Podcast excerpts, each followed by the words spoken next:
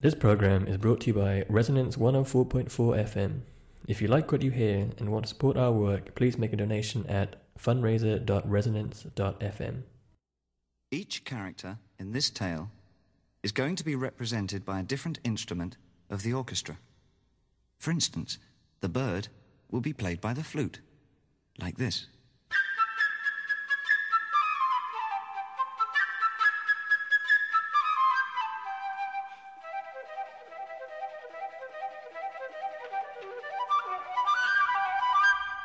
The Wolf by the French Horns. I'll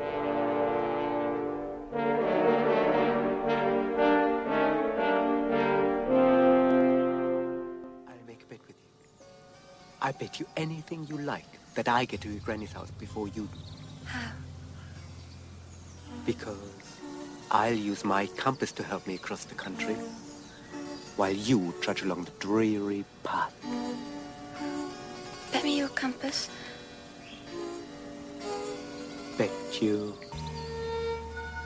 your heart's desire. And if I lose? You can give me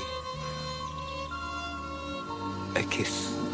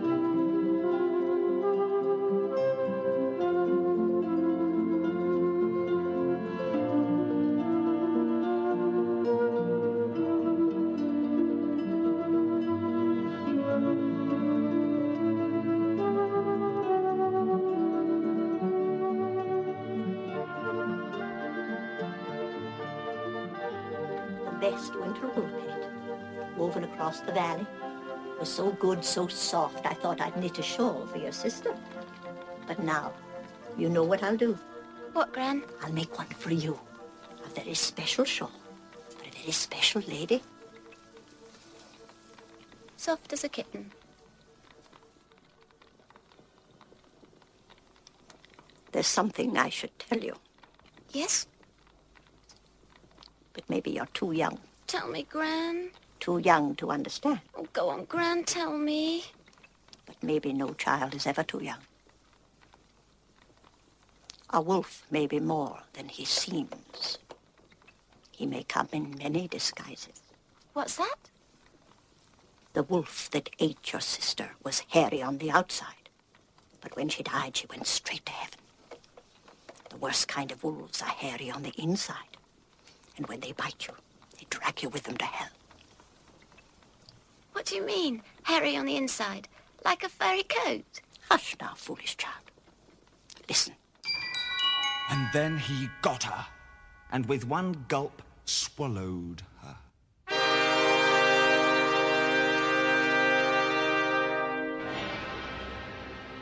Are you sitting comfortably? Then I shall begin.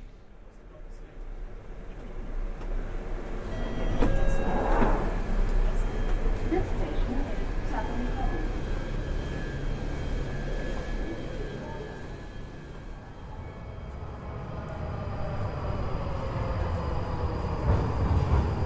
we are at Clapham Common Tube, which I've always considered one of the scariest stations in London, in the London Underground, simply because it has a single very narrow platform that feels like a giant tongue that could pull out from under you at any moment.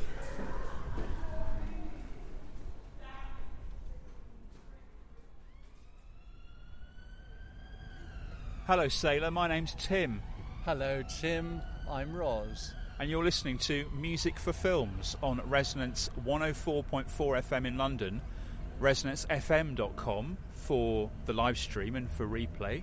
And you can find a lot of our old shows on thebeekeepers.com. added value material called Music for Streets and the extended music for films and oh you know how you, you fiddle around with your brand just to, to make it more appealing and stick more bits on. So, what's Clapham Common like, Ros? Clapham Common, it's a sunny afternoon in the summertime. the Brazil that I knew. So South London, home of riot, home of revelry, home of assignations and bushes, but also home of a certain sort of austere nonconformity. Here in Clapham, we have a, a water fountain put up by the Temperance Society with an elaborate statue of a, of a woman pouring a glass of water to someone who might otherwise be an inebriate. And fountains now closed off for fear of public infection, with lions' mouths over them, so that uh, water is tough love. And this was also the home of one of the major non or crypto nonconformist bits of Anglicanism, the Clapham sect, home of such well-known alleged saints like William Wilberforce, who was great in the fight against slavery, but also believed in keeping the lower orders in their place and not letting people get away with prostitution and sodomy, and was very much a stalwart of the Society for the Reformation of Public Morals, which was all about keeping people in their place. I mean, he could keep his own class in the place, but knew that was a non starter, so he concentrated on the poor. Though uh, subsequently, sodomy's been quite popular here on Clapham Yes, Common. I mean, you know, MPs caught cottaging, I'm told. But I, I couldn't possibly comment.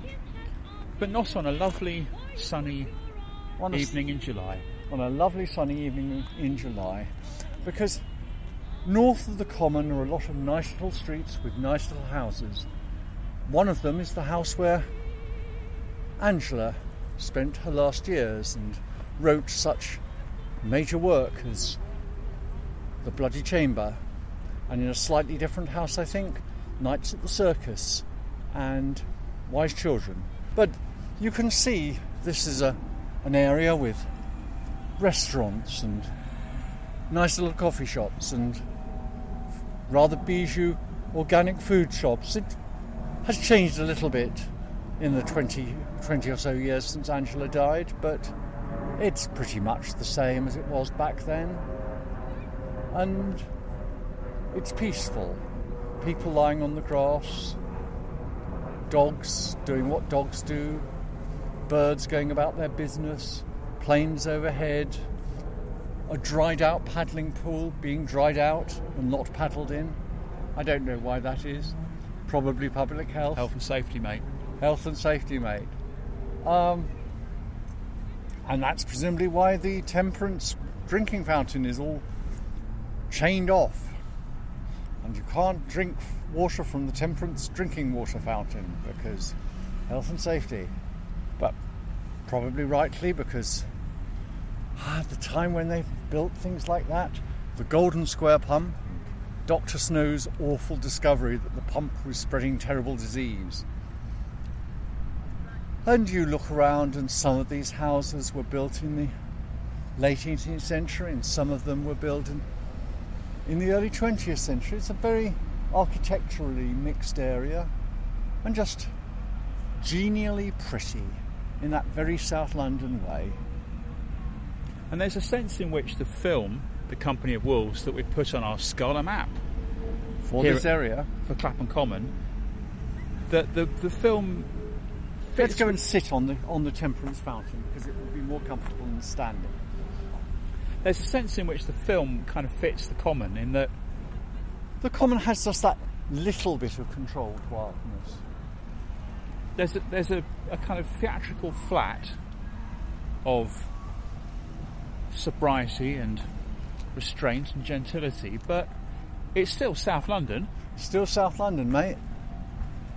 and uh, the, the pub over there, there's quite a lot of geezerish post-Brexit um, Flags, flags and lads. flags and lads, the dangerous stuff.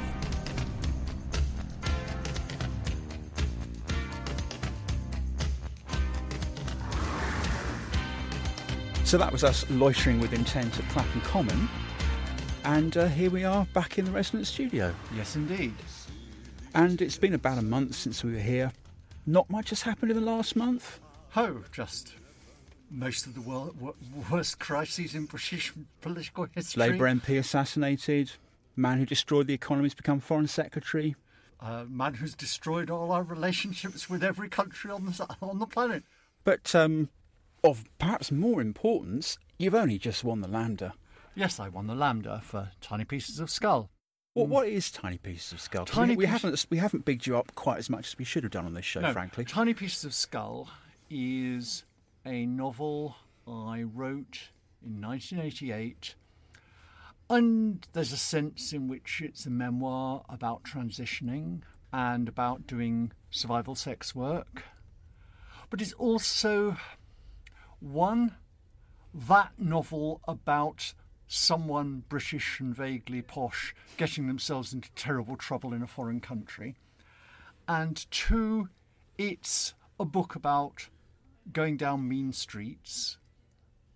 And three, it's a book about other people's stories because in the bit of my life that to some extent served as a model for the novel, I did spend an awful lot of time hanging around in bars, hanging around in people's hotel rooms, just listening to other people's stories about their transitions, about their sex work, about other people's sex work.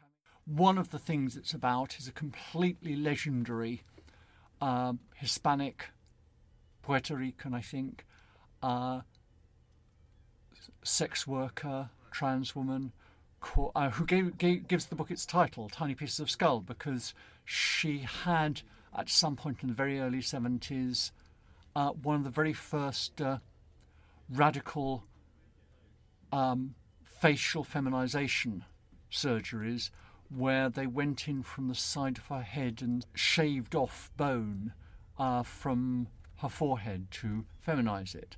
And hence the title Tiny Pieces of Skull, which has a lot of resonances about loss and, and things you discard. Also, of course, um, tangentially, um, one of the things that happens towards the end of the book, as in a sort of envoy sort of way, is that Annabelle meets the legendary Mexica, uh, who's dying and is content to die because uh, terrible things have happened with some of her surgeries. And everyone says, well, that's all very structured and that's a bit pat. And you go, yeah, but it's what happened. So, one of the things the book's about is that wonderful synchronicity between memoir and fiction. It's about the things that actually happened that read as if they're a terribly structured literary creation. Whereas the bit of the novel that I actually wrote decades later when I revised it and is completely untrue is something nobody ever spots. Um, and I'm not going to tell you what it is. Read the book. Read the book. And anyway, um, a couple of years ago, a publisher said, Oh, that book of yours that you wrote all those years ago, uh, can we publish it? And I said, Yeah. And so that happened, and so it won a Lambda, and now I'm working on the sequel. Called? Which, ah, we're not sure. May, maybe some moments of pleasure, maybe Cream Whip. It's it's a work in progress. It's got to be written. So I'm need to go and do it right now. Except I'm too distracted by politics. What can we say? Well, on on behalf of your your friends and your enemies, and your the bewildering constellation of of nodding acquaintances, which is is your um. USP. Yep. It's long overdue that you won an award like that, and well done. Thank you. Thank you very much. Now, as somebody who's been a kind of Homeric recorder and expositor of trans life, that's not the only qu- quill that you have as as a, um, a I- documenter of. I'm just someone who happens to have been in the right place at the right time. I mean, I, for someone fairly obscure, I've quite significant fig- cultural figures have just wandered through the edges of my life. I mean, my best friend when I was 11 became a significant novelist and biographer. Very, one of my Oxford flatmates, he's a major musicologist and librettist. Um, two of my two, two of my flatmates are significant poets. Another of my flatmates, though not important in herself except as a really brilliant local councillor, is the daughter of a composer who was a close friend of Bartok and Kodály. It's that sense that your connections and sometimes your peripheral connections with people in private life end up being connections with the culture as a whole. The fact that um, the, the it's that whole gag about six degrees of separation, which I'm not sure applies outside the Western European and American middle class, actually. But it is scary the extent to which I know in how few moves I can connect myself to almost every major figure of the 20th century. It's rather, you know, because of friends of friends of friends. It's a worrying thing. And it just goes to show how, how small and privileged the cultural elite often is. So, as we were saying when we were at Clapham Common, you didn't run into Angela because of your circle of friends and co-workers when you were a sex worker, when you were around people transitioning. Even though, of course, Clapham Common has yes. got a similar set of associations to Soho. But I read Angela's work when I was a teenager. I discovered her novels more or less as they were written. Uh, I remember working my way through most of the early work in my late teens. I remember uh, when the Infernal Desire Machines of Dr. Hoffman came out uh, during my year working for Yorkshire Television in Leeds. I remember very specifically being so fascinated by it that I walked home from the studio reading it in the street because it was so good. And again, it's a one of those things that makes it a holy book. Uh, the morning that I went in for my gender confirmation surgery, well, obviously, you, you knew back in the 70s there was a risk that things would go badly wrong. I lay in bed waiting to go down to surgery and reread The Infernal Desire Machines of Dr. Hoffman. When I was talking earlier to Rosemary, I mentioned the importance of the Sadeian woman to me. And what that was was that, ironically, a couple of the feminist friends who'd always tried to dissuade me from transition had always said, But you don't existentially know how it feels to be female. How can you say that you're trans and not be able to define that? And ironically, it was one of those very friends with whom I later fell out very badly over transitioning, in whose flat, uh, when hanging out after a rather boozy Sunday lunch, I picked up a copy of The Sadeian Woman, which she had lying around, and read it, and borrowed it, and took it home and read it, and then took it back and said, This, this is how I feel. Um, when I got to know Angela s- slightly, I told her that story. And she said that I made her feel somewhat like Frankenstein and I was her monster. Um, we had this slightly prickly relationship, which didn't always go well because I was the author of her jacket copy. I was someone that had interviewed her. And yet she also had this strange reserve with me that she felt like I was her, her creation in a weird sort of cultural way. And that's one of the reasons why latterly in the last years of her life we you know we create you know there was distance between us which was resolved shortly before her death because we bumped into each other in in Charing Cross Road and went for coffee and it was fine and it's why simultaneously, I know a lot of things that she told me that she told no one else. viz. the uh, Vanna and her Week of Wonders thing. And I think it's because she was someone in who, you know, I was someone in whom she felt able to confide certain things, yet at the same time felt a worrying distance from.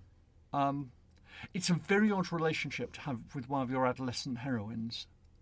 Um, to actually get to know them, and then sort of, we never fell out. We just there was suddenly a distance that stayed distance almost till she de- was dead. Um, This show is working out to be kind of like Clapham Common as the Wild Wood, and there are all these Mm. episodic moments of people running into each other yes, somewhere in the forest. Which brings us, as I keep saying, to the Company of Wolves, which is very much one of the classic representations of the wildwood and how the wildwood is the place where you go to have adventures. And I mean, you can argue that Tiny Pieces of Skull is about the wildwood in as much as the city is a jungle. I mean, one of Brecht's plays, and remember how much Angela admired Bertolt Brecht, who crops up as a character in Wise Children. Brecht wrote not one of his better plays, called In the Jungle of the Cities. It's that sense that what the, wi- the wildwood, while in one sense the opposite of the city, is also the city's absolute synonym because it is the, the, the wild place where you don't know what's going to come out from round the corner, you don't know what's going to jump out from behind the bushes, where you meet your destiny. And it's the opposite. The city, like the wildwood, is the opposite of, of the home you go back to through the city, through the wildwood. There's plenty more of these in the woods, if you know where to look.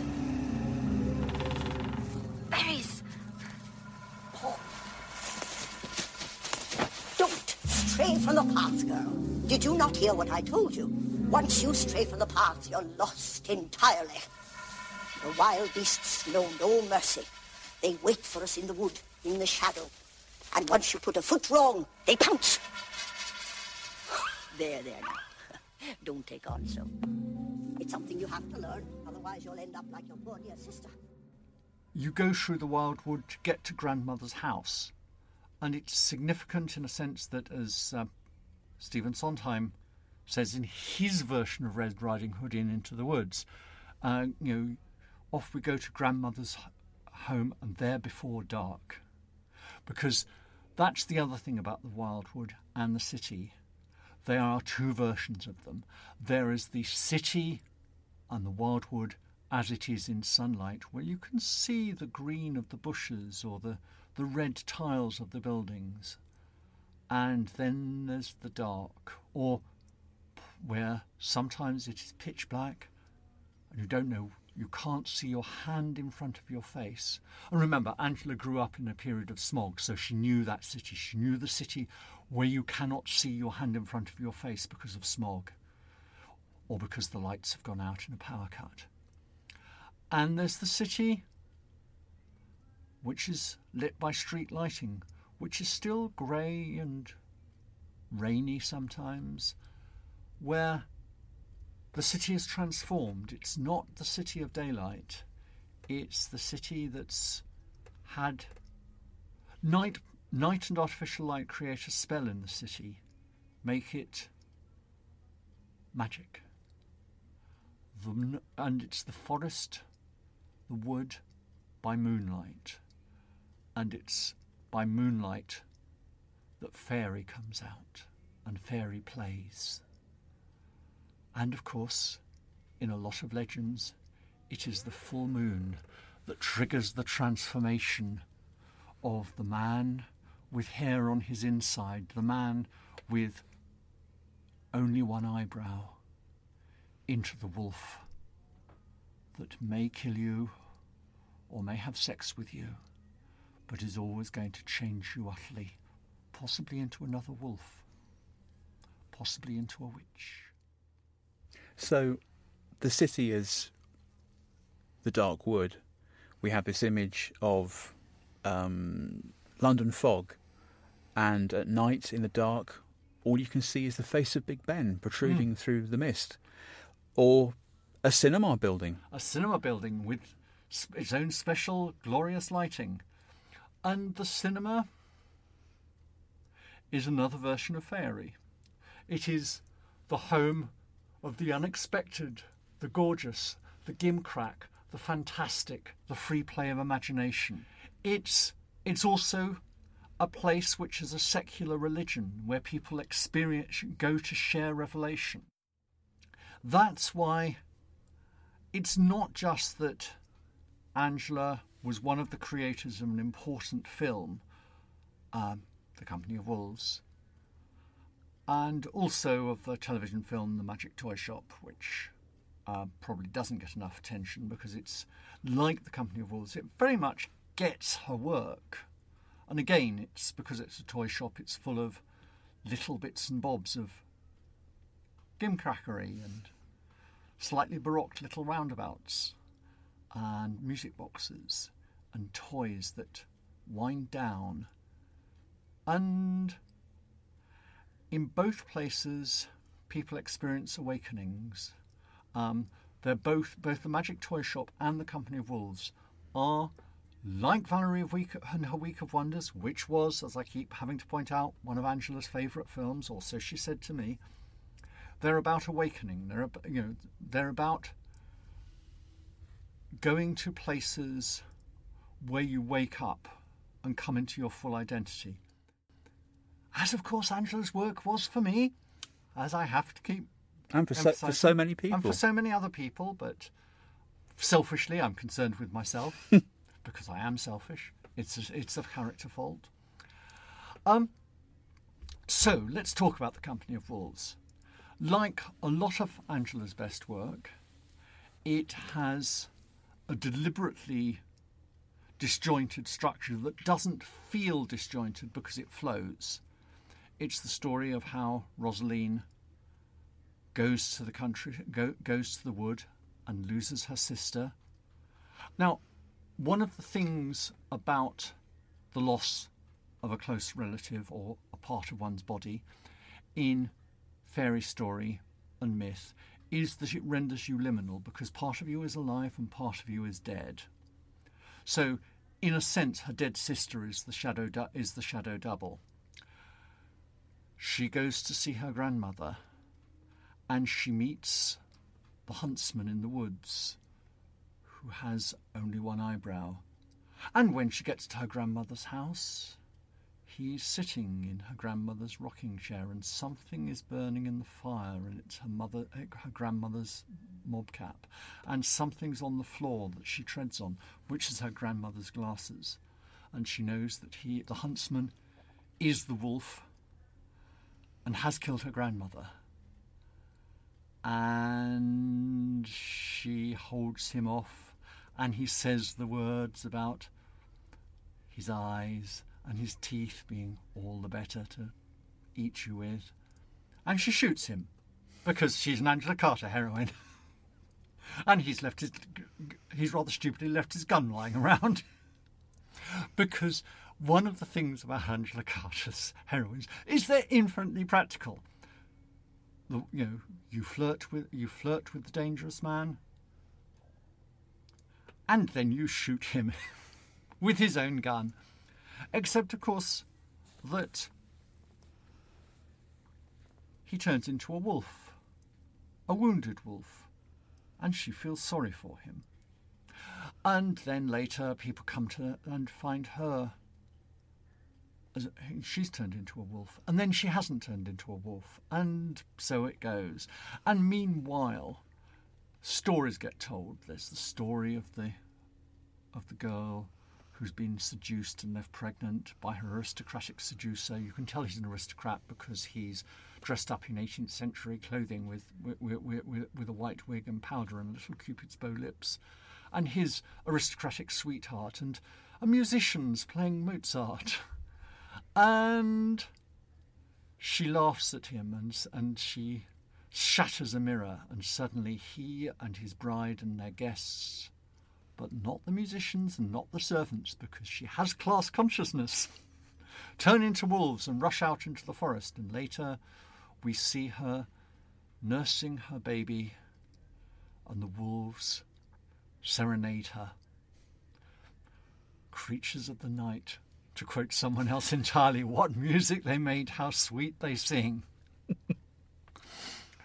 um, it's a story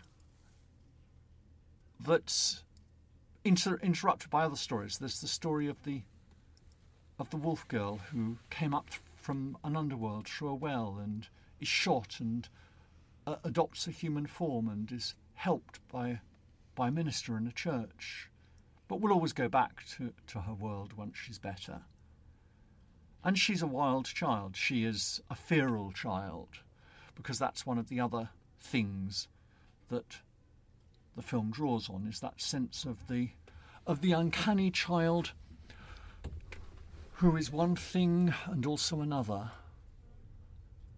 Um, it's about liminality, it's about threshold states, it's about story. I mean, that's why, even though, of course, it's Neil Jordan's film, it's very much Neil Jordan's film about Angela's work and the Angelaness of Angela, and not just because she wrote the script. I'm very struck by the fact that this is a show called Music for Films, and the music in The Company of Wolves by George Fenton, who was uh, uh, best known as a television composer for shows like The Blue Planet. It's one of those 80s synth scores which does its job. It's there, it underscores the drama, yeah. it moves the plot along, it makes no strong impression. It's perfectly. I mean, if you compare it with Valerie and Her Week of Wonders, who's the music from which we have used before, by Luboš Fišer. Luboš Fišer.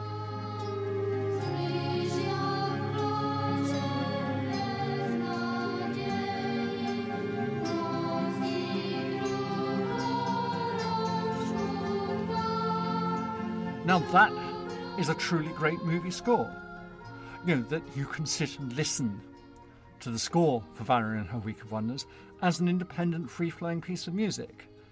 And one of the things about music for films is not all great films have great scores. Um, that though we are, we are called music for films, one of the things that we have to acknowledge is that sometimes the score is just a workmanlike thing. An underbed. An underbed that's part of what the experience of the film, but is has no external, has no life apart from the film. And Valerie and Her Week of Wonders is a very intriguing film because it has had not one terrific score, but two. There's the Luboš Fišer score, but now it's been revived. Um, there's an American consort who perform a completely new score. I, I hadn't known about this. It's every bit as haunting and angular as the Luboš Fišer, but it's a completely different piece of work.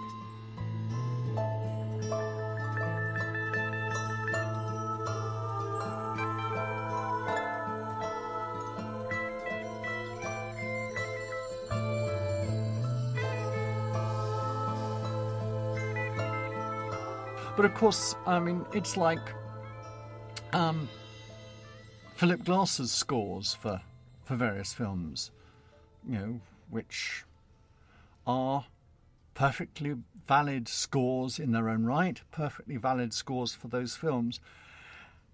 Some films are unimaginable without their original score. Some films, where the score is part of the experience, have might have been scores. It's like the Alex North score for 2001.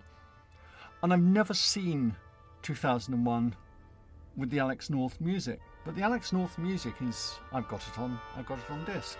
It's gorgeous. And sometime I'll turn the sound off and and play it while I'm watching 2001.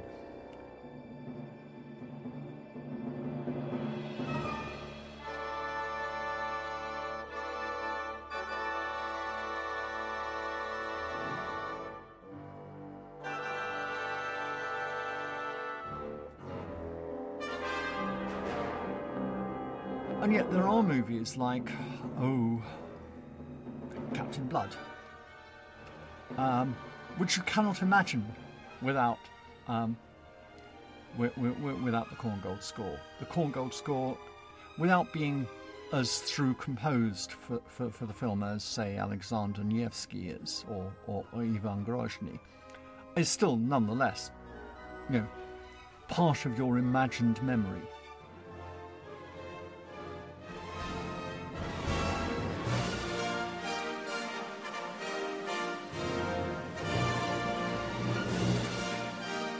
King Kong.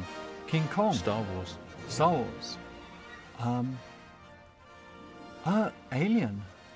Alien, which of course, like um, 2001, ended up using compl- music that had no original connection with it at all. I mean, Kubrick and Ridley Scott, very much people who assemble scores from other material, as of course Quentin Tarantino does with obscure pop music rather than with classical music. But I mean, Ridley Scott for Alien uses a variety of things, um, and Cameron follows the same the same logic and does the same thing. Do you think in the, Aliens? Do you think the musicality of the Company of Wolves is Angela's poetry? Hmm. In a sense, yes. It's that sense of poetry, because her poetry is deliberately uh, here's a thing and here's another thing. Um, the score, to some extent, echoes that, you know, because it's, oh, uh, here's a riff, there's a riff. We were very lucky to talk to our guest earlier, Rosemary Hill, who uh, talked to us very engagingly about all the things we've just been talking about. Yes. Architecture, because she's written a biography about um, Pugin. Pugin, and of course Angela's poems. which she's edited because she wanted to read them and realised that there wasn't an edition, so she went out and did an edition because she'd found a copy of a couple of, of, of some of them in her, uh, her late husband's box of precious things. So we were very lucky earlier on to talk to Rosemary Hill, and she also shared with us some thoughts about Christopher Logue, who is another presence in our Scala map. Ah, omnipresent in our Scala map. One of those people, because, like Angela, he was a jobbing writer who would turn his hand to almost anything if there was a paycheck attached. Um, great pornographer, I'm told. I'll have to, I'll have to check that out. Worked worked for, worked for Girodias at Olympia. Uh, in his uh, memoirs, he talks about Girodias with uh, that mixture of admiration, admiration, admi- amusement, and bitterness which anyone who ever dealt with Maurice Girodias seems to have had towards him, whether they were Nabokov or, or Henry Miller. Well, we we didn't talk to Rosemary Hill about her husband's pornography, but we did talk to her about Angela Carter, and particularly Angela Carter and architecture. And Angela Carter and the Company of Wolves. Angela Carter Close is in SW9, and Lambeth Council named it after Angela Carter, but also Anne Thorne, who's the architect who designed these houses, was uh, very conscious of doing something that was in honour of what she describes as the famous feminist novelist, and we might come back to discussing Yes. how accurate that is. But what I thought was interesting about them is they're nine houses, nine timber framed houses, sustainable, practical. But the main thing about them is that they've got porches, they've got gables, they've got front gardens, and they really are um, a 21st century reinvention of that idea of the home, which is what the English, who've never, unlike the Scots and, and, and Europeans, never liked flats. Home is always where the front garden is. Yes, yes, indeed. And that's one of the things that's worth commenting on about Carter is is her intrinsic Englishness. Even though she wasn't particularly English, I mean, you know, her family background was Scots, a couple of generations back, I think so, but her childhood was so deeply English. and so deeply London. Yes, though I think those early years up in Yorkshire during the war, Oh, that's right, of course. when she went and stayed with her grandmother to be out of London. And she afterwards recalled it very affectionately of being always a little bit healthily cold and having National Health orange juice. And that slightly austere side of her, I think, found its first expression there. And she never lost that. She always liked that slightly brisk.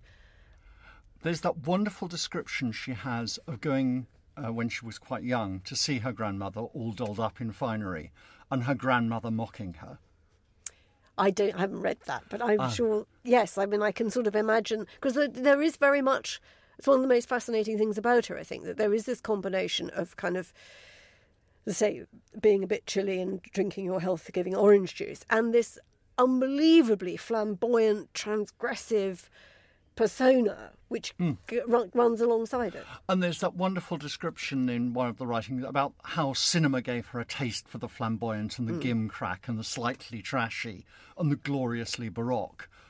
And it's that tension between the scholarly and the poetic and the austere and very Labour, um, very 1940s Labour Party Yes. And the 1960s.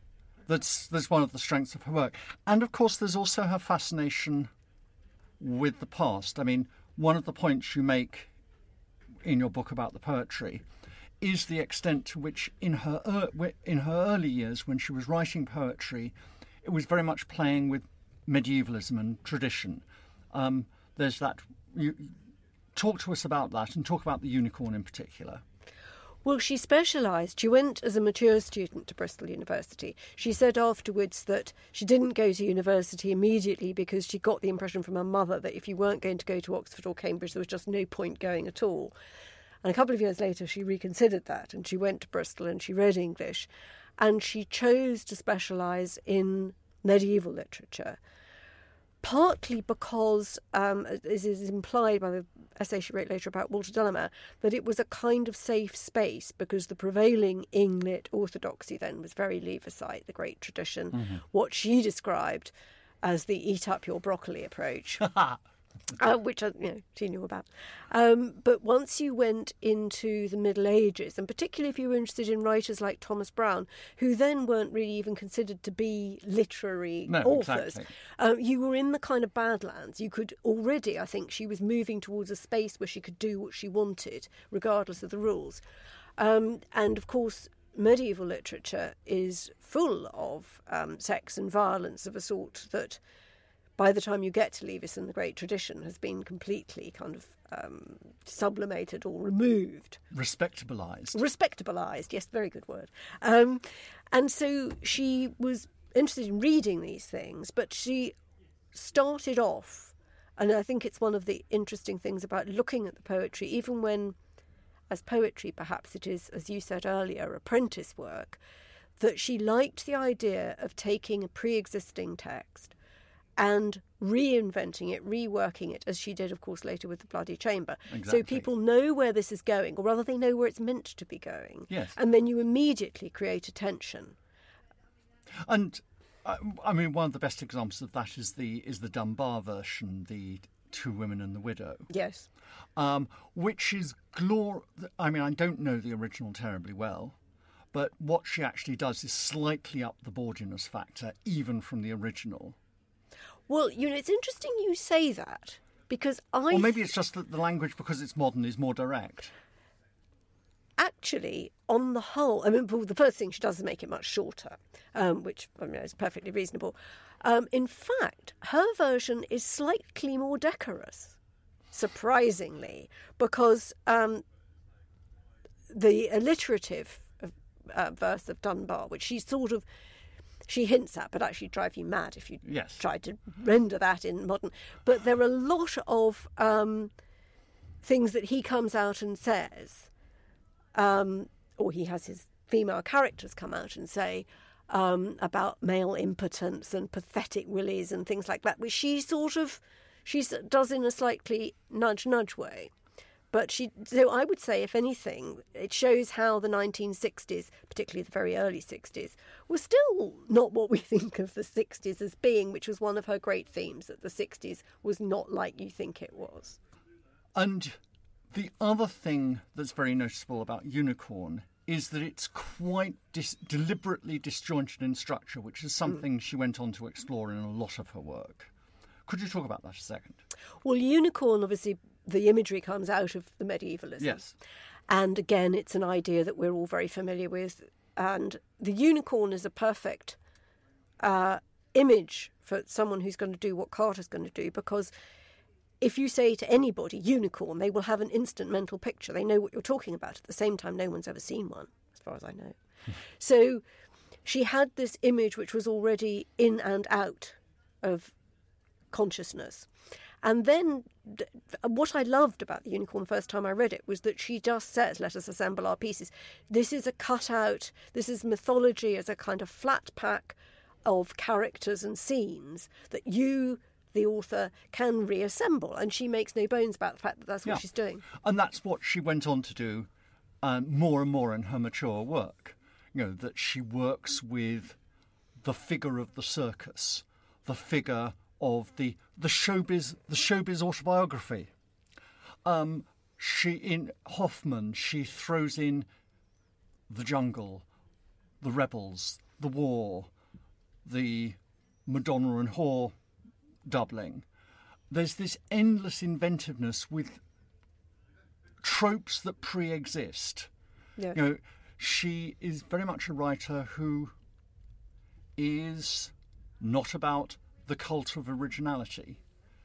It's about how you treat things. I mean, that's what the bloody, the bloody chamber is about. The bloody chamber is about reinvention of pre-existing stories, and she also was fascinated by fairy story for that very reason, which is why she did those wonderful anthologies of fairy story. Which brings us to the Company of Wolves. Yes. Uh, that I will be I will be saying that phrase several times in the course of this this show, which brings us to the Company of Wolves. Now, when did you first see that? You've never actually met Angela, but you, No. but he, she was a friend of your husband's. She was an acquaintance of my husband. Their paths crossed, and Christopher Logue, my husband, whenever Angela Carter's name came up in conversation, which inevitably it did quite often, he would always say she was very underrated as a poet, and everyone else would say a poet because nobody really knew. And when I came to write for the London Review of Books about Angela Carter, I thought, well, I'll put in some of this poetry that Christopher talked Mm. about. And because so much of her work had been republished, I was expecting just to order a copy on Amazon or something. And then I realised that it hadn't been republished. And Christopher had kept in his box of really special things, like his letter from Ezra Pound. Um, There's posh. it is posh. Yes, Ezra Pound wrote to him after his first collection and said it was not bad. Um, Christopher thought was the best review he ever had. But in there was stapled together um, a Roneoed version of Unicorn, which I think was pretty much the only freestanding version there ever was. And so I thought, well, this is just. I mean, I'm not really a literary critic, I'm a cultural historian, and I just thought this is a job that needs doing. This Yes. needs sorting out. She needs to have Absolutely, the poetry and we're all print. grateful to you. Thank you. Um, and so then I, but I also found, of course, where she had published was very interesting and revealing of how she was thinking in those early years and who she knew, and it, it sort of did begin to form a bit of a biographical picture. Where where where, sh- where did she publish? Well, she published, well, first of all, in um, a literary magazine which was produced in Bristol um, with another poet, and um, in the British Library, under in the catalogue, it just says first and only issue. And we've all worked on those magazines. Oh, we yes. all know what happens. And but she, but most interestingly, she published in a thing called the Aylesford Review.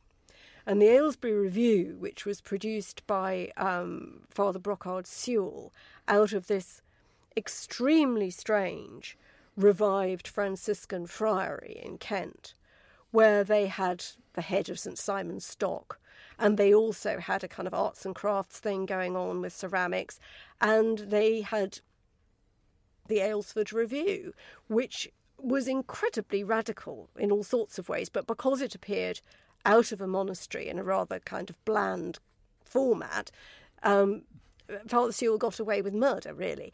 And in there, you will see all sorts of people Michael Hastings, Angela Carter, publishing for the first time. And for Angela Carter, I think because it shades into that strange English mysticism, which is a bit William Morris, it's a Mhm. bit memories of the Middle Ages, the world before the Reformation. A bit potted potted plants and tiles. potted plants and tiles, but also that sense that there is, before the Reformation, Aubrey says that wonderful thing about the new learning and how absolutely terrific it is, but what a pity that um, Robin Hood and the fairies have been chased away. And that echo, which of course she was very keen to bring Yes, Robin Hood and the. Fairies back. It suited her that, so I was sort of pleased to find her there. I thought that was extremely interesting that she gravitated into Mm. that strange circle so quickly. But it's also the other thing that we we lose with the Middle Ages is that sense of the of the of the wild wood, Yes. of the of, of the forest of danger, which she very much brings back in her work.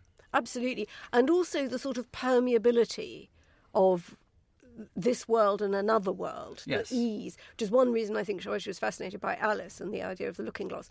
That sense that you're in the wild forest, or is it in you? Yes, and well, both presumably, and and you know that, that one of the points about werewolves is that they're hairy on the inside, Yes. and you can always tell because of the because of the eyebrows that grow together. Yes. Well, that, that was a very present legend even when we were growing up, wasn't Yes. it? People whose eyebrows met in the middle. and it's something that she works with so very tellingly. But it's also that sense that there is a countervailing sense. That's that's a, a be, beware of men hmm. Uh, legend in a sense, but there's the countervailing myth that we, we get from the mother in the Company of Wolves that men should beware of women. Yes. there's that wonderful and one of the things that struck me about the Dunbar poem is that it links in a weird way to the image of the pregnant young woman in the company of wolves who curses her seducer and his guests and his bride so that they turn into wolves The wolves in the forest are more decent. and as she does so she just roars with laughter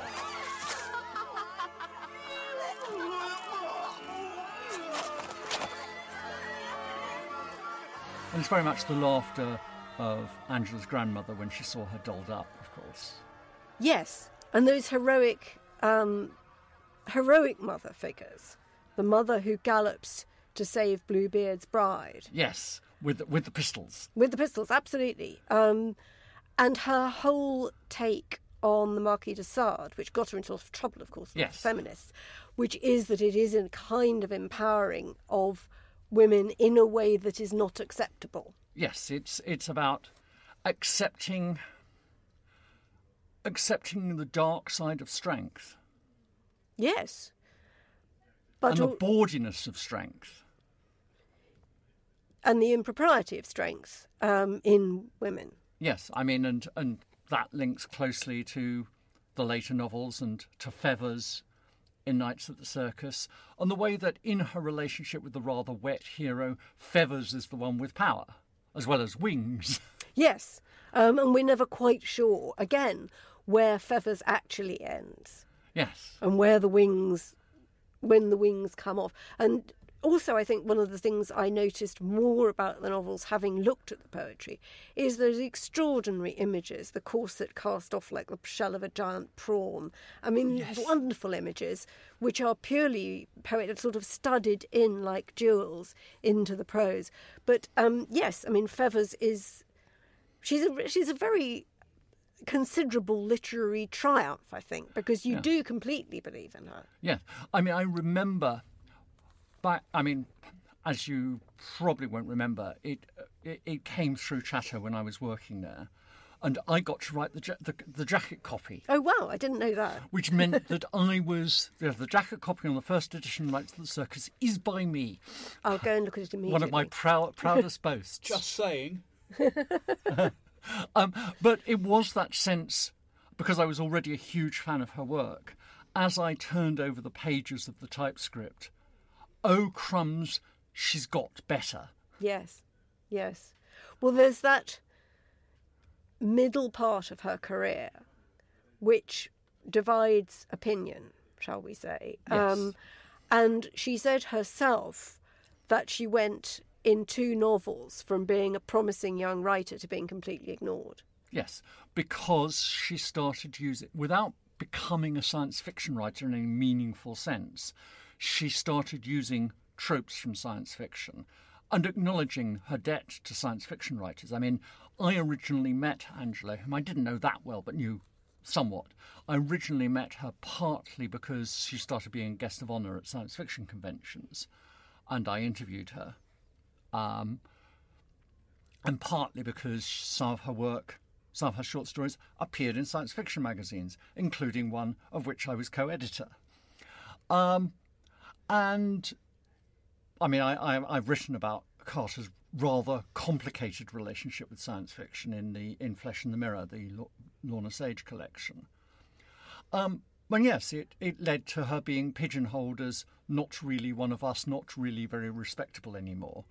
And that's part, and it starts with heroes and villains and continues through Hoff, the Infernal Desire Machines of Dr. Hoffman, which mm. is one of my favourites of her books, to The Passion of New Eve, which, for a whole bunch of reasons, is my least favourite of her books.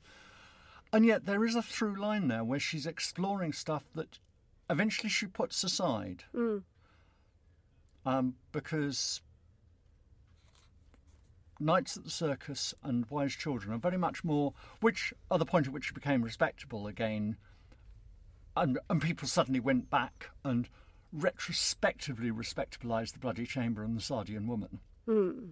And when those came out, they were not quite the thing. Well, the Sadeian Woman certainly wasn't. Absolutely. Um, got her absolutely yelled at. But when people looked at where she was going, those books suddenly got reassessed. Yes. Well, I think you've got to be fair to readers. I mean, I don't think there's anything. It Yeah. is quite, um, without hindsight, following a writer's career can be quite a roller coaster. Yes. And I think a lot of thoughtful, sincere admirers of her work were a bit sort of nonplussed at different points. And as you say, everybody was stumped by the Sadeian woman. People couldn't work out where she was coming or going, really. Yeah, well, I mean, uh, some point I will talk somewhere else about the effect that book had on my own life. It absolutely cr- crystallized a whole bunch of things for me. Um, but it was a book, and literally I, I was shown it by friends and sat and devoured it and said, oh my God, oh my God. And people say, but, but, No, it's an incredibly interesting book. Um, I think it's it's just full of good things. It's to me it it's a kind of a bit of a ragbag. I don't I think she yes. follows arguments here and then she follows them there. But the point is she's prepared to ha- countenance those arguments and those ideas, which absolutely nobody else, right, left, feminist, misogynist, would ever have Yeah. counted. In a sense, structurally, the thing it remi- you know, with hindsight, it reminds me of is Thomas Browne, who has that same habit of just going, oh, and another thing. And another thing. And also the way that she brings that, which we talked about, that sort of slightly brisk schoolmarmish tone when she complains about Sade. And at this point, he dithers. You think of all the things one Yes. might level against Sade. Dithering is, is an unusual charge. Yes, but it's it's something she does in a lot of the essays where she Yes. suddenly goes off at a tangent and Yes. says, "Oh, when one has thinks about Simon de, Simone de Beauvoir, you you look at her with, Jean Paul Sartre and you say, why? yes. It's the essay in which she she talks about D.H. Lawrence. a, for a straight cis man, she doesn't say cis because it wasn't in, in the For a straight cis man, he's awfully obsessed with women's underwear. Yes. Yes. Yes, she's very good on the stockings in, in, um, Yes, in and- Lawrence. Um, and I think she has an absolutely solid point. And, and uh, frankly, yes, about de Beauvoir and Sartre. Oh yeah, no, I, I I haven't read that essay, but I always thought that myself, um, and it always rather undermined one's admiration for Simone de Beauvoir because you think, yeah, but but but what? I mean, you know, what are you doing? I mean, and especially after she she's had Nelson Algren. yeah, I mean, you know, and to d- dump Nelson Algren to go back to Sartre, you go. There must have been something going on we just don't We understand. just don't understand. Um, But I mean, it is that.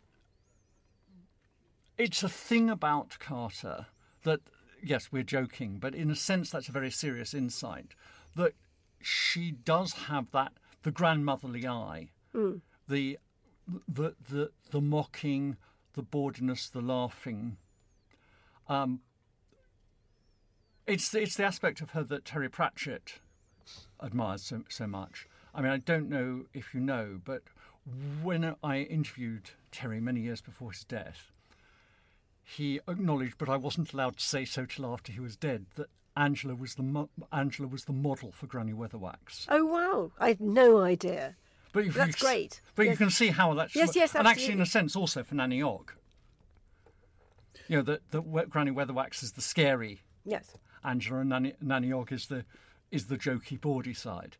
And you go, I mean, when Terry said this out of the blue, because I was grilling him about the way Angela wrote about story and the way that impinges on the Discworld novels, and said, "Is there an influence?" And he said, "Well, yes, of course there is." And and then he rather shamefacedly said, "There's this thing I want to tell someone, but you mustn't mention it while I'm alive." Well, I don't know why he thought that. I think it does him tremendous, does great credit to both of them. But I think, yes, I mean, there is the grandmotherly witchy eye, there's the grandmotherly kindly eye, and there's also the child's wide eye, the Yeah. Alice eye, which simply says, I look at Simone de Beauvoir standing next to Sartre and I think, what on earth are you doing? Yes, well, that's bringing back to Company of Wolves. It is the maiden, the mother, and the crone, Yes. And their absolute presence there. And of course, that's a standard trope, and it's one that she's terribly good with, And brought from the Middle Ages. and brought from the Middle Ages, exactly so, and brought from her poetry. There are two things that really strike me from this conversation. One is that, um, I mean, obviously, I didn't meet Angela Carter either, um, but I've heard a lot about her because you did know her quite well, Roz. Wow. and and people that my mum knew or Jane Gaskell knew knew her. She's always struck me as being quite like a character in an Anthony Powell novel. Now we always say this, don't we, Roz? Yes. Everyone's always a character from an Anthony Powell novel. Well, there are Because so many characters in in Anthony Anthony Powell, and because Pa- Powell, I mean, possibly one of the great opposites of Carter in terms of has that perception about life and the way that people interweave through lives. But you were saying, Well, it, it just strikes me that she's. If it was Shakespeare, she'd be. You know, like the like the canard about um, Ross in Macbeth is that actually, it, it's Ross who makes the plot work, but he's hardly in it. Is that so many authors, so many artists who I've spoken to in my life. Angela Carter is absolutely pivotal influence on them. They've taken so much from her, and yet in culture, and even this film we're talking about, The Company of Wolves, um, Channel 4 made it. I remember it being very well reviewed at the time. I remember it being in the Face magazine. I mean, it was one of the, it was the equivalent of a hipster film at the time, along with films like Diva. Um, but now, when I was researching for this show, one of the things that that um, impressed itself on me is that ITV have brought out a Blu-ray, but it's not a very good transfer, and actually, you're better off getting the DVD, folks. Hmm. Um, you would have thought that, given it's the one Angela Carter film which she had a hand in with the screenplay, but it's it's Neil Jordan who's one of the, Hmm. the great contemporary directors. You would have thought actually BFI or someone would have lavished more care on it, and there's almost a way in which Angela Carter is sort of there, but she's kind of assumed. I think that's well, of course, that's how I started off with the poems. I was looking for where they'd been republished and was surprised to find they hadn't been. The other aspect of her, which I think is being completely forgotten, is the radio plays. Absolutely. And the the Fairy Fellow's Masterstroke, the one about which is again a, the Midsummer Night's Dream theme, which is another theme that goes through. Um, where she took an existing story um, about Richard Dadd, who the madman who murdered his father. Um, it's a wonderful play, and I can't. I, I, I mean, I say that I've read it in my head. I can't find a recording of it. right? And um, it should they should just be redone. The scripts are all there. Yes, They should I just mean be they're redone. they're all in the collected works. Yes, we'll come onto these yellow sands. Is this the collection of the radio plays? But Yes. yes, I mean they're, they're- in print. Yes.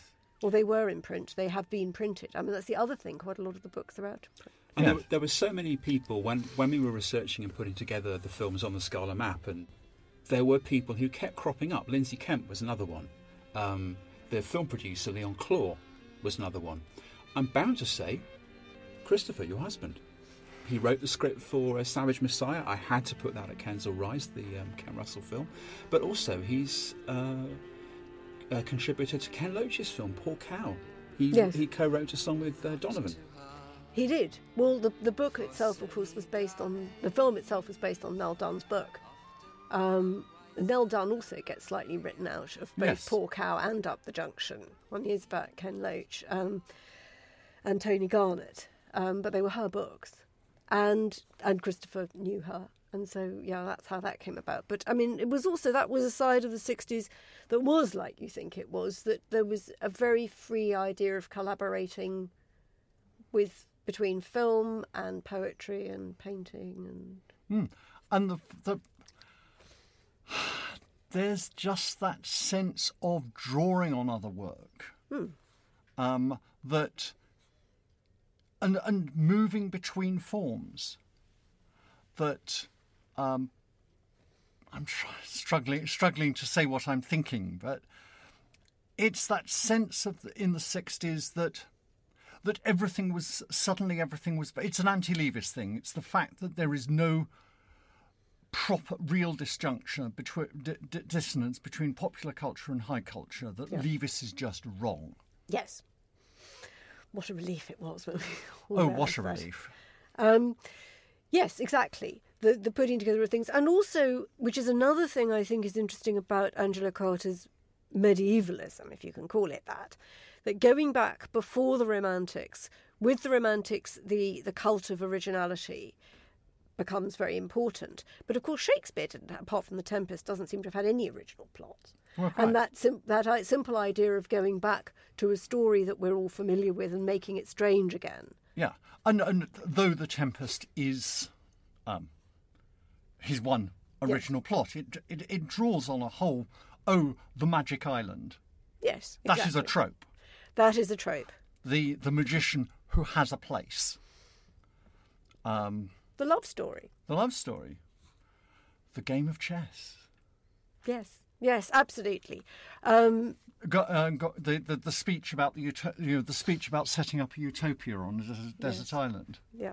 These are all. It, it's in a way, it's an assemblage of of tropes. Yes, that's true. That is true. Um, so I think yes, the freedom to be unoriginal was quite important. Absolutely. And I think that's probably Well, I was I was going to make one other point. When I've researched movie theatres where midnight movies were shown from about 70, 71, Roz and I have made pilgrimages to some of these, like the Pagoda Palace Theatre at the bottom of Russian Hill in San Francisco, where the uh, the Cockettes first performed. It's extraordinary to discover how many cinemas, perhaps like the Electric in Notting Hill or the Granada in Tooting, where Angela uh, went to see films with her dad when she was young, they've alternated between being cinemas and places of worship for the simple reason that they have a big footprint. In America, they often end up either being cathedrals or, or parking lots. I wonder if the Company of Wolves and films are like that in the sense of they're just such a big kind of aggregate chunk of culture that the Company of Wolves is part of Angela's um, oeuvre, part of Angela's work, which won't go away because because there it is. Yeah, well, that's the thing about Wise Children. It is a celebration, among other things, of the golden age of musical and the golden age of cinema. and the golden age of Brixton. Um, but also, Absolutely. um, the thing about the t- Tooting Granada, if I can just say something quickly about Oh, that, absolutely. um, Whatever like. is that it wasn't just that it was a cinema; it was a very particular cinema. Um, there were two which were designed by Komisarjevsky, who was um, the designer who was brought. He was a most extraordinary man. He was married, a Russian exile, married to Peggy Ashcroft at some at one stage, a, a, a, kind of amazingly exuberant designer, and the Granada company brought him in because the Odeons, of course, were all very sleek Art Deco, faience tiles, clean lines. They wanted something very, very not that, and they Mhm. got Komisarjevsky, um, who created these things, which are exactly halfway between a Gothic cathedral and a cinema. And that sense that she obviously had sitting there, that it was both incredibly glamorous, but close to the gilt was all a bit chipped. Um, I, uh, and the strange shadows, anything as, as strange as anything you were seeing on the screen. So I think it's very important to remember it was that particular cinema that Yes. made such an impression on her, as well as cinema in general. Yes, thank you so much. Perhaps you'd care to read off the off the wall that quote. So this is a quote from uh, in 1992. There was an omnibus with Angela Carter, and there's a lovely sequence in it where she's there with her husband and son, and they're watching a 1935 film of A Midsummer Night's Dream. There is something sacred about the cinema, which is to do with it being public, to do with people going together with the intention of visualizing, experiencing the same experience, having the same revelation. Yes. Then there's this other fabulous quote about the Granada Tooting, which is, and this was from a handwritten manuscript which is in the British Library. So no one's actually bothered to type this up yet, but it, there's there's a scan of her oh, handwriting, which is to step through the door of this dream cathedral of voluptuous 30s wish fulfillment architecture was to set up a tension within me that has never resolved. The tension between inside and outside, between the unappeasable appetite for the unexpected, the gorgeous, the Jim Grack. She spells it Jim Grack rather than Jim Crack. The fantastic, the free play of the imagination. Yeah. Absolutely. Absolutely. And that's very much what her work was. Yes, absolutely. And I think that is the interesting thing about a career which, to some extent, seems to take different turns and go through, move through different phases. That actually everything was there right at the beginning. Yes. It's it's of a piece and unfortunately was was so brutally cut short. Yes. Well, Rosemary, thank you so much for coming in and talking to us. It's been an absolute pleasure. Not at all. It certainly has been an absolute pleasure as far as I'm concerned. No, it's it's great. Yeah. Really is. I had no idea about the Terry Pratchett thing. Yeah. Well, I mean, because I haven't. Really done- have- It's one of those things that the other thing I know about Ang- knew about Angela, which I appear to be the only source of because we had a conversation about it, was um, Valerie and Her Week of Wonders, the Czech film, which very influ- much influences the style of the Company of Wolves, which, on the basis of a few showings in the early 70s in London, in places like the Electric, was one of her fa- favourite films and is also one of my favourite films, about which we've already done a programme. um, and she doesn't seem to have said that anywhere else. Um, when people cite it as clearly an influence, Yeah. they have to quote me. Oh, well, nothing But- wrong with that. Well, nothing wrong with that, but I feel a bit. I'm not, I'm not supposed to be someone that people quote. Um, but yes, I mean, she talked very powerfully about how it, how it's a complete revelation to her because it is about it's about puberty, it's about the the monster within, it's about dream, Mm. and it's also has that slightly late 1960s toilet paper ad lyricism. Yeah. I mean, he's it's not it's it's a good film, but it's not a great film because some of it just it's all pastels. But don't you think that people are almost always inspired by things that are not great? Because if something is absolutely a masterpiece, you, what can It you shuts take from you it? up. What you, exactly, that's and that's that's part of its strength. Whereas something which has got something good in it but isn't actually overall that good Hmm. is the Or- perfect. or, or, thing. has real problems and Yes. deeply flawed. Well, I Yeah. mean, like de Sade. Yes. Well, I mean, there's a, I think there's a lot of Angela Carter wanting to just sort him out. Yes, yes, it's sort of- just walk up to him and slap him. Well, exactly. Just you know, get it, get it together. Um, stop it, man. Stop yes, yes, yes. Yeah, pull yourself together. Um, it's one of those fantasy history games to play, but I would have just loved to have introduced them. Yes, yes. I think he would have adored her. He would have grovelled. He would have absolutely grovelled. okay.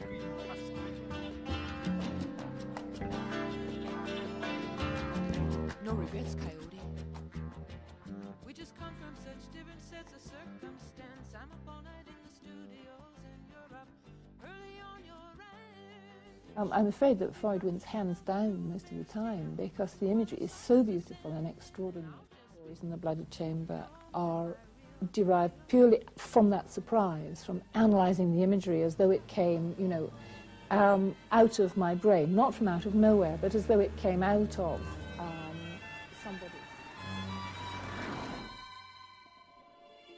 I met Angela Carter in Dublin. She's she had written a great collection of stories called The Bloody Chamber and other stories. It was a kind of a redoing, a kind of a postmodern kind of reworking of various Grimm's fairy tales. And I met her in Dublin. She was there for the uh, centenary of James Joyce, and where the government invited, writers from all over the world. And myself and Angela got talking, and she'd written a tiny little radio play, which is about thirty pages long. based on the central story in this uh, collection called The Company of Wolves. And she showed it to me and thought it could be made into a movie. And when I read it, it was too short to make into a film, but it was quite fascinating. So I read the stories again, and I, I basically said to her, Look, if we can come up with a structure whereby somebody is telling a, an overall story, and within that story there are other stories, and within the stories that we were telling, somebody else is telling a story. So we come up with this kind of like uh, Chinese box structure. Maybe I could get all of her um, short stories in this collection, which were all basically reworkings of uh, fairy tales, bringing out the sexual motifs and the kind of dark, horrific motifs of them. And I th- we could perhaps get it all into the one movie. So that was the plan. And you know, I went to London and sat in her house every day, and we'd just talk about it in the morning. And she'd go off and write, and I'd go off and write, and we'd meet again the next morning and compare notes. And we finished it in about two weeks, I think. Well, there you were listening to some of the DVD commentary from The Company of Wolves with the director Neil Jordan, and before that, the voice of Angela Carter talking about uh, Sigmund Freud and psychoanalysis, which is, of course, uh, very relevant to what we were talking to Rosemary Hill about. Yes, indeed. Well, what a terrific guest Rosemary was. Wasn't I, she I just? re- absolute delight, and I I'm- hope we can have her in again. Yes, I, I do too, um, because I haven't seen her in years. I mean, it's one of those casual things, uh, people who drift in and out of each other's lives. I mean, I knew Rosemary because one of her best friends at Cambridge became one of my best friends for a while and then disappeared from both our lives. And Rosemary, very Rosemary and Christopher very kindly invited me to their wedding, and occasionally I'd go round and see them. Um, and I used to bump into Christopher in Soho occasionally because we used the same Italian delicatessen and bought our bought our mixed salamis there and would chat in the salami queue. Well, that's our show. Um, I've got some resonance business to deal with because we're recording this a couple of days before broadcast for once. For once. We actually know what's on after us, so uh, stay tuned for Chilled, Calmed and Collected, which is uh, Joe Shashut's show of chill out music. And then after that, at 10 o'clock, Spools Out Radio. That's uh, Tristan Bath waxing lyrical, if one can wax lyrical, about cassette culture. And then after that, um, I will be making a point of listening. I'll, I'll be listening to all the other shows as well, but I think both of us will be making a point of listening to Queer Temporalities, Inoy Neopatomalus, um, challenging some of our preconceptions about LGBT identity. Gosh, I should definitely wa- listen to that. And don't forget that on Saturdays, 4.30 to 6.30, Johnny Trunk, OST. We haven't had Johnny in to talk to us yet, but OST is effectively our other half. It's two hours of chat and music from original soundtracks, and uh, I commend it to you. It's repeated on Monday. Right. And if you miss this show or you want to listen to any of our other shows, you can find all our old stuff on the thebeekeepers.com, including a link to our podcast, More Music for Films. More music for films. So who have we got in uh, next next time? Ooh, I think Pat Mills. Pat Mills? Pat Mills! Gosh, Pat Mills. Yes, 2000 AD.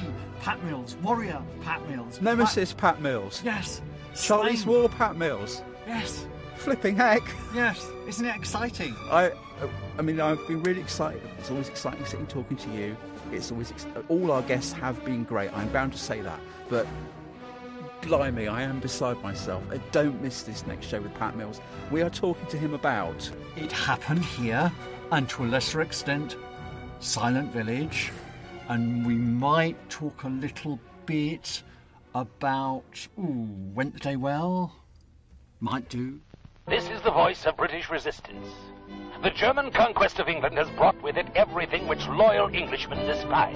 We must fight them whenever and wherever we can. What would have happened if the German army had crossed the English Channel?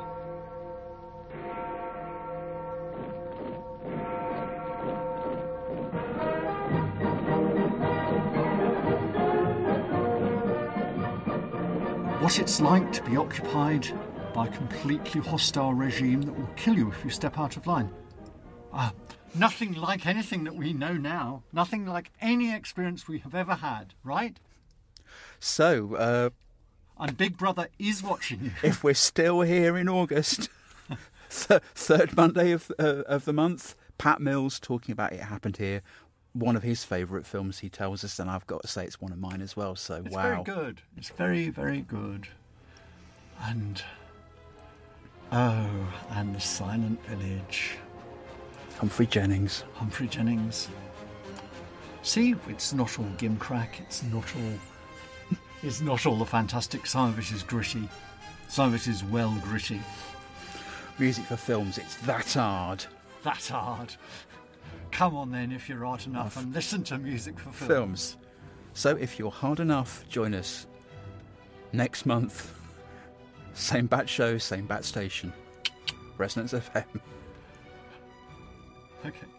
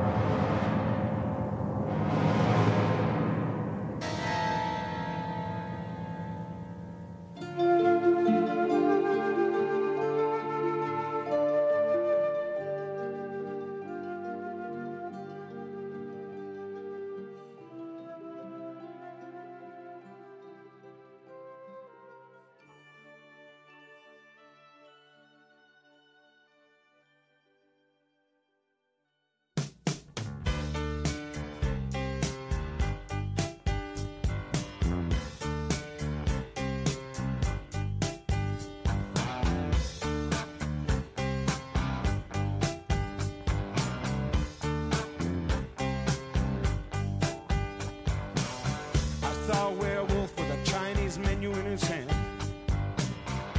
Walking through the streets of Soho in the rain. He was looking for the place called Lee Ho Fooks. Gonna get a big dish of beef chow mein.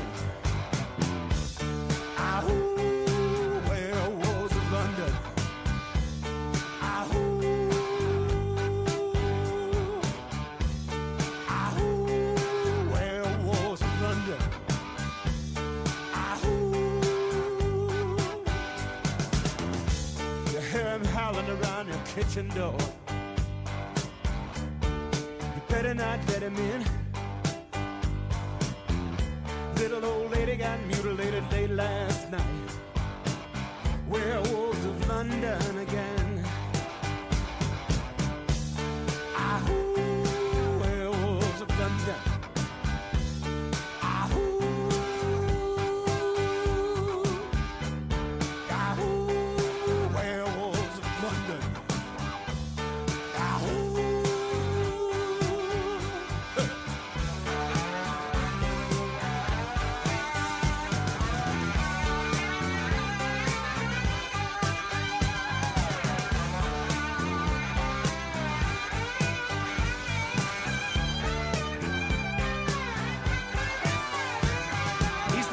The hairy-handed gent who ran amok in Kent. Lately he's been overheard in Mayfair. You better stay away from him. He'll rip your lungs out, Jim. I'd like to meet his tailor. Ahoo, werewolves of London.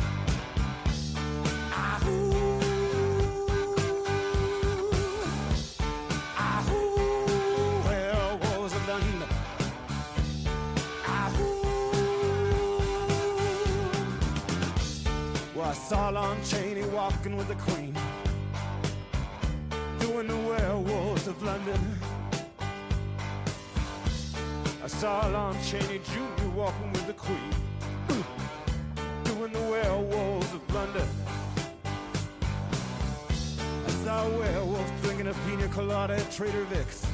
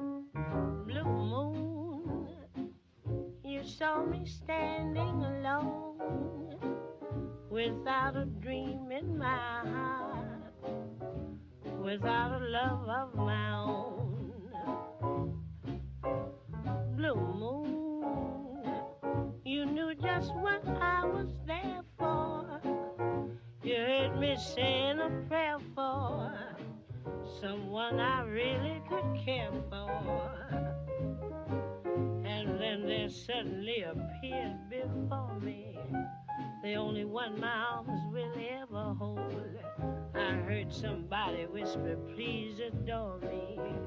And when I looked, the moon had turned to gold.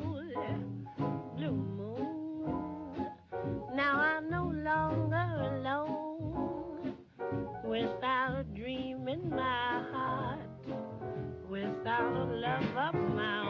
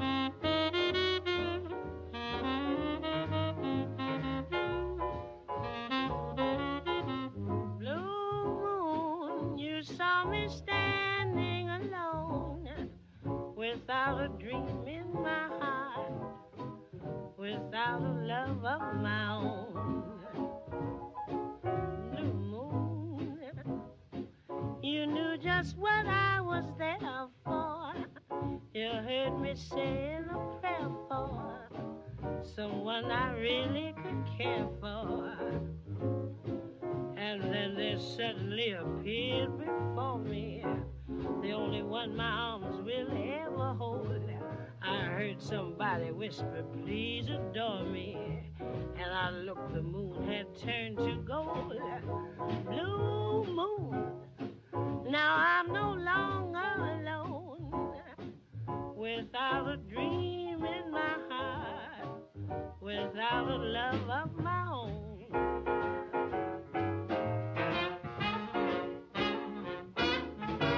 Blue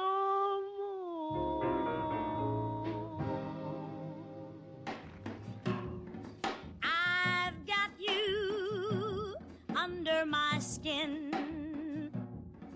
I've got you deep in the heart of me.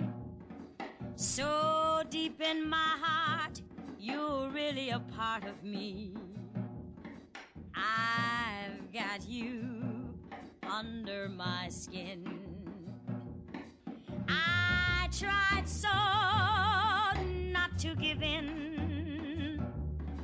I said to myself, this affair never will go so well. But why should I try to resist when, darling, I know so well I've got you under my skin? I'd sacrifice anything, come what might, for the sake of having you near, in spite of the warning voice that comes in the night and repeats and repeats in my ear. Don't you know,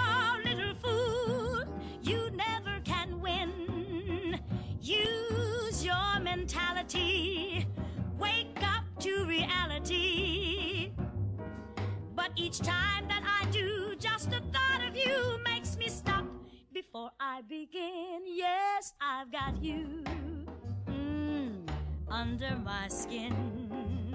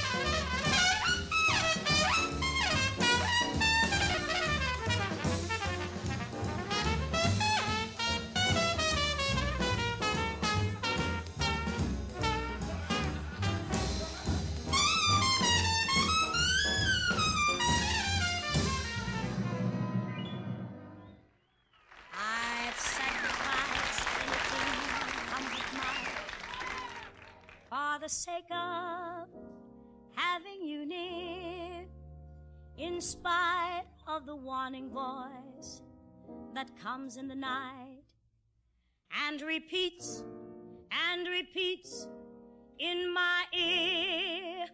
Don't you know, little fool, you never can win.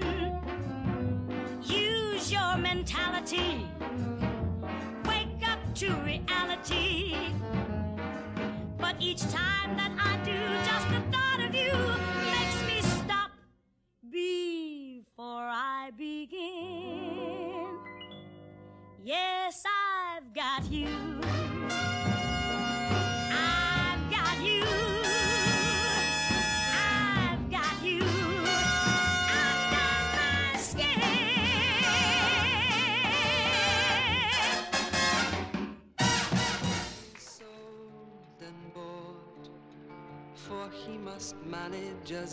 he can. Be not too hard when he gladly dies, defending things he does not own. Be not too hard if he tells lies, and if his heart is sometimes like a stone, be not too hard, for soon he dies, often no wiser than he began. Be not too hard, for life is short, and nothing is given to man.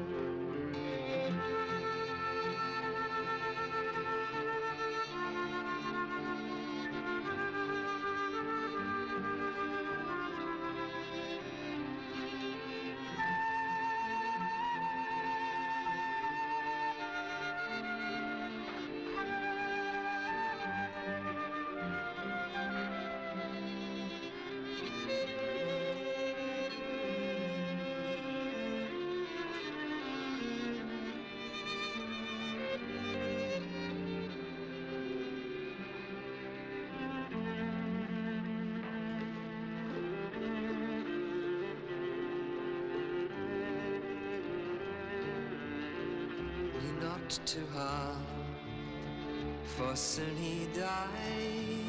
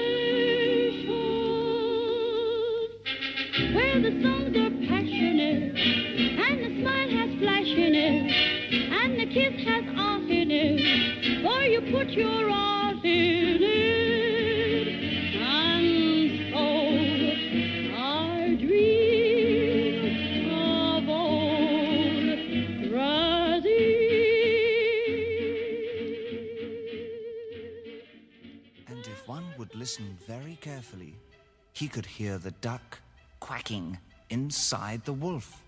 Because the wolf, in his hurry, had swallowed her alive. This program has been brought to you by Resonance 104.4 FM. If you liked what you heard and want to support our work, please make a donation at fundraiser.resonance.fm.